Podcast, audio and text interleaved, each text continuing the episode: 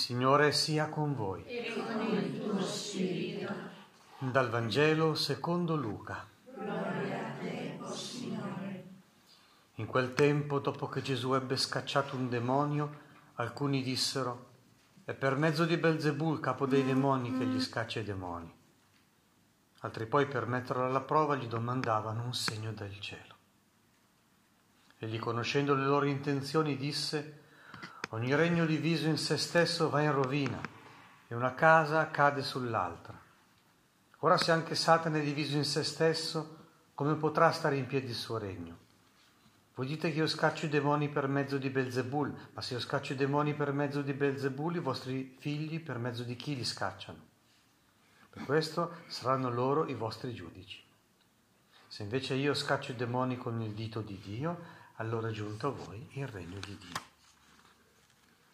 Quando un uomo forte e ben armato fa la guardia al suo palazzo, ciò che possiede è al sicuro. Ma se arriva uno più forte di lui e lo vince, gli strappa via le armi nelle quali confidava e ne spartisce il bottino. Chi non è con me è contro di me e chi non raccoglie con me disperde. Parola del Signore. Gloria a te, o Cristo.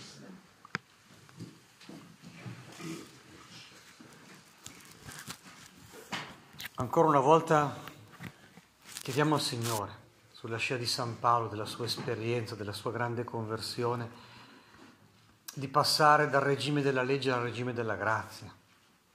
Con delle parole forti di San Paolo, dalla maledizione della legge alla benedizione della grazia,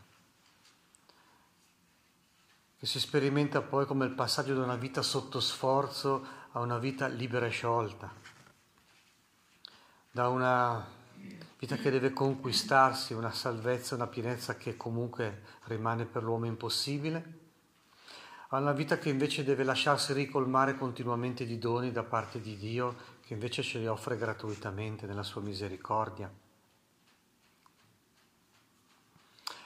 Il passaggio dalla legge alla grazia è proprio onorare i doni di Dio, perché Dio è così, eh? ci offre i suoi doni come un Padre misericordioso. Invece rimanere nella legge è proprio un peccato contro Dio, dove si rimane sotto la maledizione e si maledice a propria volta. È quello che si vede proprio nel Vangelo, ma anzitutto ascoltiamo per capire bene il Vangelo le parole forti di chi l'ha capito bene, sulla sua pelle, cioè di San Paolo. I figli di Abramo sono quelli che vengono dalla fede e non dalla legge, perché se uno rimane attaccato alla legge o anche attaccato ad Abramo, poi quando arriva il Signore non lo riconosce, lo ostacola.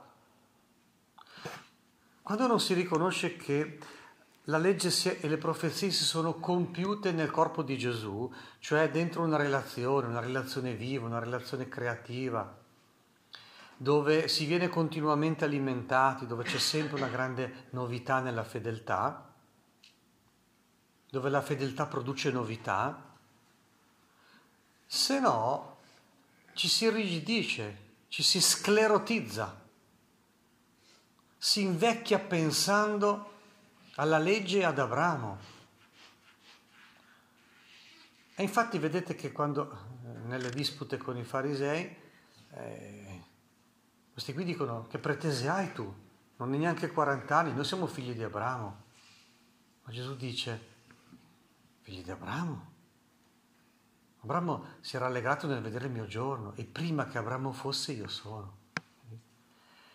Se non vivi la fede, la fede come incontro con Gesù, allora ricadi nella legge, ti chiudi e, sperimenterai che la legge, invece di essere un pedagogo che ti porta poi a diventare adulto, cioè a incontrare Cristo, ti chiude ti ostacola l'incontro con Cristo. Riduci la fede a dottrina e a morale, cose da sapere e cose da mettere in pratica per la paura di non essere salvati, per la paura di Dio alla fine. Ecco perché è un peccato contro Dio non passare dalla legge alla grazia. Quindi si rimane sotto la maledizione, dicevamo, ma in più si maledicono gli altri. E il Vangelo di oggi è scioccante da questo punto di vista. Gesù ha appena scacciato un demonio e questi qui, che non lo sopportano, per metterlo alla prova, gli domandano un segno del cielo e per screditarlo agli occhi della gente dicono è per mezzo di Belzebù, capo dei demoni, che gli scaccia i demoni. Che gli alza la palla a Gesù, che è troppo facile. Ma non vedete che non ragionate neanche più?